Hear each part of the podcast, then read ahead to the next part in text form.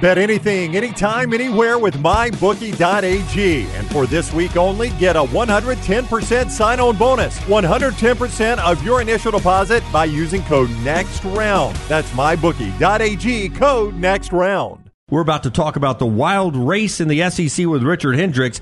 This hour brought to you by Champy's Chicken, champy'schicken.com. All right, you see Richard now on the SEC network at R Hendrix 35 on Twitter. He joins us on the JohnstonRVCenter.com hotline. What is up, Richard? How are you today? Hey, guys. Good to be here. All good on my end. Well, it's good to talk to you as always. Uh, let's start with Alabama at Kentucky. That was an embarrassing defensive performance. You know, I said earlier, Richard, I, I, think your hope if you're an Alabama fan is that Nate Oats doesn't have to say a word about this to his team, that there's enough leadership that is embarrassed by that, that Wednesday at Ole Miss, you get your best defensive performance of the year. I mean, that's what you would hope, obviously, if you're an Alabama fan. Well, you definitely hope that is the response. Uh, you know, but Kentucky, you have to give the credit to them. This is a very talented team. We know that they can score in a uh, impactful way just as much as Alabama can. But you have to do a better job on the defensive end. But I also think not having Latrell Wrightsell as, as a ball handler and a shooter played a little bit of the role at Kentucky was able to extend their lead to not have that balance to be able to attack the same way and also have another on ball defender played an impactful way in how Alabama was uh, routed on the road. So they've given up 92 in five of their last six games. Some of those obviously wins, and this Alabama team was really hot coming into the Kentucky game. But I asked you last week on this show, I said, with great athletes, defense is all about effort, right? You said, yes, it is. So how much of this, as good as Nate Oats has done with this program and building this, how much is on Nate Oats? Well, well, it's it's hard to be a good defensive team when you're putting up a lot of points. I mean, now they've had some showings where obviously they win games by 30 points when the defense is looking good and the offense is looking great. But if you look at any team historically, basketball has a balance on both end of the court. You look at those old NBA teams with the Phoenix Suns and Steve Nash. They scored a lot of points, but they also are not able to hold people to low numbers. And at the same time, you can remember those Detroit Pistons teams were keeping teams and winning championships in the 60s.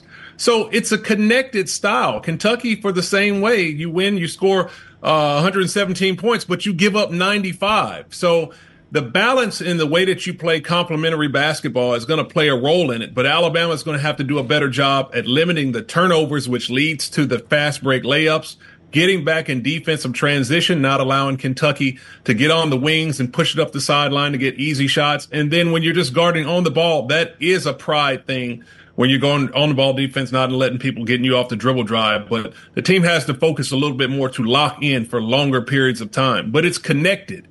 Uh, I will tell you that when Alabama beat Florida the other night, that comeback win in overtime – and they were in sole possession. And I felt like they had a chance to win it rough. I started to let my mind slip there and say, you know, I think Alabama is gonna gonna win this SEC regular season. Now you lose at Kentucky, Auburn wins at Georgia without Jaylin Williams.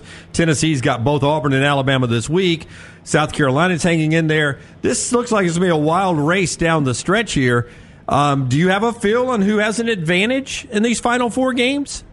Oh, for sure. Uh, uh, the advantage goes to the Auburn Tigers. I mean, right now, and I've said this for weeks, this league is wide open and it all comes down to scheduling and matchup. But if you look at the last four games that Auburn has, they have the much more favorable schedule compared to the other teams that are in the mix to win it. Alabama has a tough schedule coming down the road. Tennessee has to play Alabama, Auburn, Kentucky, and South Carolina. All four teams that are in the top five of the league. So Auburn, with the fact that they have to play Georgia, uh, other teams as well that they feel like they have the upper hand outside of Tennessee on the road has the favorable schedule to fly under the radar and maybe sneak a championship after other people had a, counted them out. Yeah, it's it's going to be uh, it's almost like a battle royal, you know, where everybody just keeps coming in the yeah. ring right here, going down the stretch. But to his point, if Auburn gets ten, if Auburn beats Tennessee Wednesday in Knoxville, I mean that's an upset. But if they beat Tennessee oh, yeah. Wednesday in Knoxville, it could be Bruce Pearl's championship. Check Bruce's record against Tennessee; it's been pretty good. Richard yeah. Hendrix is with us, SEC Network at our Hendrix thirty five. He's on the JohnstonRVCenter.com hotline. Uh, you you brought Auburn up. That was an impressive win at Georgia. You know, doing it without Jaylin Williams, I think we all wondered what Auburn team would show up, and they had their best road, the best road shooting performance of the SEC season this year. Not Auburn's best, I think the SEC's best, if I'm not mistaken. Well, that's what they're going to need. You know, yeah. you, you have to have the guard play is going to step up. As I've sung the praises of Johni Broome all season long, he doesn't have his other front court mate in Jaylin Williams, but he demands people to have to decide if you're going to dig down or double team. He can score one on one. He can draw fouls and get to the free throw line, and he's a willing passer to kick it out for shooters. So when you have players like Chad Baker Mazara knocking down threes, scoring at, at high rates, and as well as um, the other guard play from Auburn hitting shots from the outside. Now you have the balance that really makes this a dangerous team. But it's about matchups. And if you look moving forward, what teams match up well against their opponents? And that's what it all boils down to when you get to March. Who do you play well against? And it matters when you talk about the last four games of the SEC slate, the SEC tournament, and more than anything, the NCAA tournament. Yeah, and Aden Holloway is that other guard you're talking about. I mean, he has really right. struggled behind the arc, and you know he comes on five of eight this past Saturday. Once you get Jaylin Williams back, if you can get Holloway making those outside shots, how dangerous is Auburn? Well, they're they're very dangerous because they have depth. Uh, they can defend when they want to. They can play multiple styles of game. They can play a slow grind out game, and when the defense is going, they're tough to play against. And they can also, when they're shooting well, they can score with high numbers. So a team that I've mentioned all season long that I thought was very dangerous is just because of their play style versatility. You have a big man you can throw it into. You have some guards that are willing and capable shooters and scorers. It's just a matter of getting hot and getting it all together at the right time. And they looked pretty good against Georgia this weekend. And speaking of hot, now that uh, we we talk bad about Alabama's defense, but that Kentucky team they beat Auburn in Auburn. I don't know what happened at LSU. Then they beat Alabama uh, it does feel like Calipari's team, not as young as some of his teams, but it has some youth there. They seem to be finding a good mix at a good time of year. Can Kentucky make a deep run in March Madness? I think they can. I mean, when you have the talent that they have, um, and depending on who they match up against, but athletically and skill wise, when you talk about Dillingham and um, Reed Sheppard as well as Antonio Reeves, you're talking about with the ball I don't know if there's anyone that can stay in front of those guys when you give them space and allow them to operate and with their shot ma- making ability. So they're a team that can get hot defensively if they can get some things cleaned up with the interior defense. Aaron Bradshaw and Big Z will have to be much better. Onyenso has done some really good jobs with his shot blocking and rim protection. But as far as containing dribble penetration and focusing on every single play, that's what's going to have to be for Kentucky to win games. They've had several winnable games in the SEC, and the reason they're not in this conversation to win the championship right now with the other teams who are a game or two ahead of them is just because of defensive lapses. They, they have to do a better job of focusing and locking down.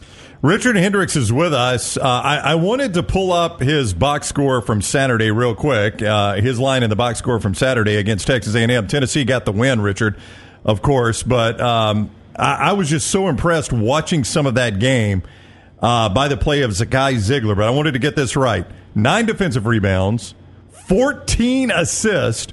Four steals, nine points. I mean, he doesn't even record a triple double, but that's an amazing line for a guard. Zakai, Sig- Z- Zakai Zeigler, one of the best players really in the country, not just in the SEC. And if you go and look at that box score, let me know if I'm remembering this right. Is it zero turnovers? Zero turnovers. I should have included that. You're absolutely right. 14 assists, so, no turnovers. When when you talk about that, that Tennessee team, powerful, strong, tough. They play right on the line of a foul with their physicality. But they have a true point guard in Zakai Zeigler who understands the balance of the floor. He can play in a slow pace. He can play in a fast pace. He can put people where they need to be. Obviously, he has a good high assist to turnover ratio and understands how to play defensively. He pressures the ball well and starts it off for that team. So it's a very dangerous team. And when they have it clicking, I know they have the tough games down the stretch, but this is the preseason favorite to win the SEC, and I think they can do it. But they have a tar- uh, tough schedule coming in front of them, but they definitely have the talent and the personnel. Hot debate in college basketball coming on the heels of uh, Wake Forest win this past weekend in Winston-Salem. I was going to ask you, as a former player, uh, have you been on either side of a court storming, and did you ever feel threatened by a court storming? Well, first off, let me ask, answer the second one. I, have never felt threatened. I'm gonna just be straight up. yeah, I'm gonna be honest. with you. Richard's you. a big guy now. He's a yeah. big guy. Again, I, I, think I think this is uh, from Caitlin Clark to what we saw with Flip this past weekend. I think we got a little flopping, just my opinion. a little too much. Listen, yeah. I, I, I haven't. I played a long time. I never had any intimidation issues on the court. I mean, but I will say this: I understand the situation of people want player safety.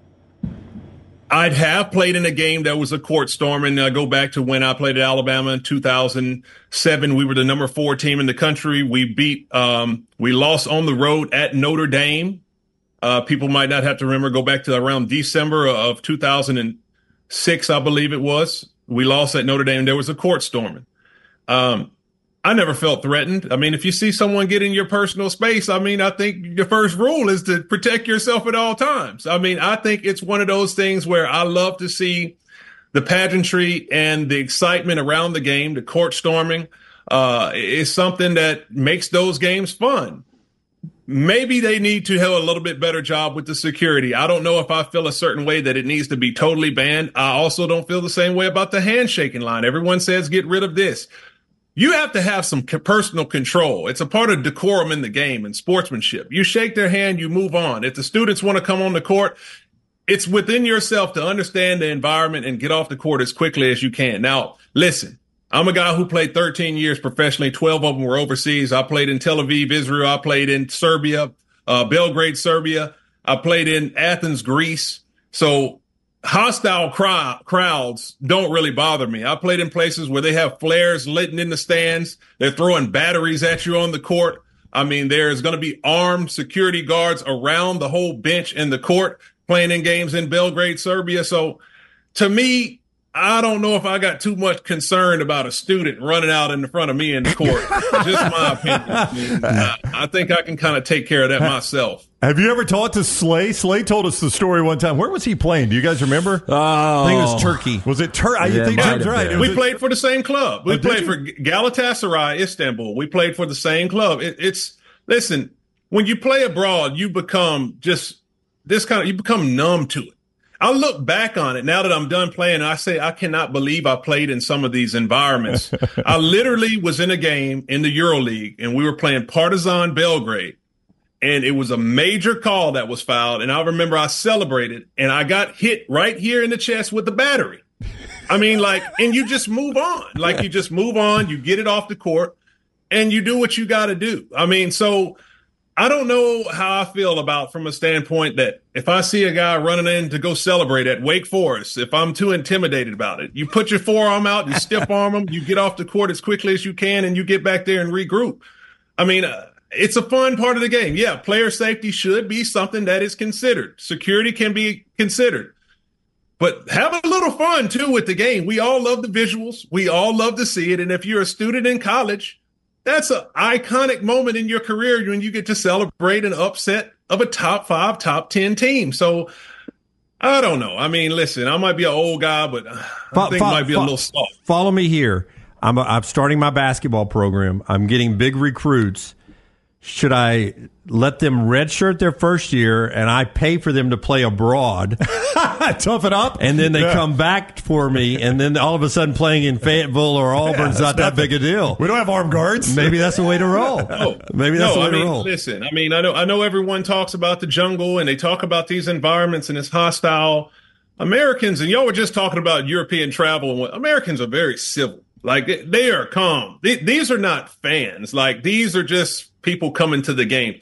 Play abroad and you will then see what true support and fandom is like. These people are passionate. I've played environments that would put, honestly, the Iron Bowl and Alabama and, and Auburn to shame.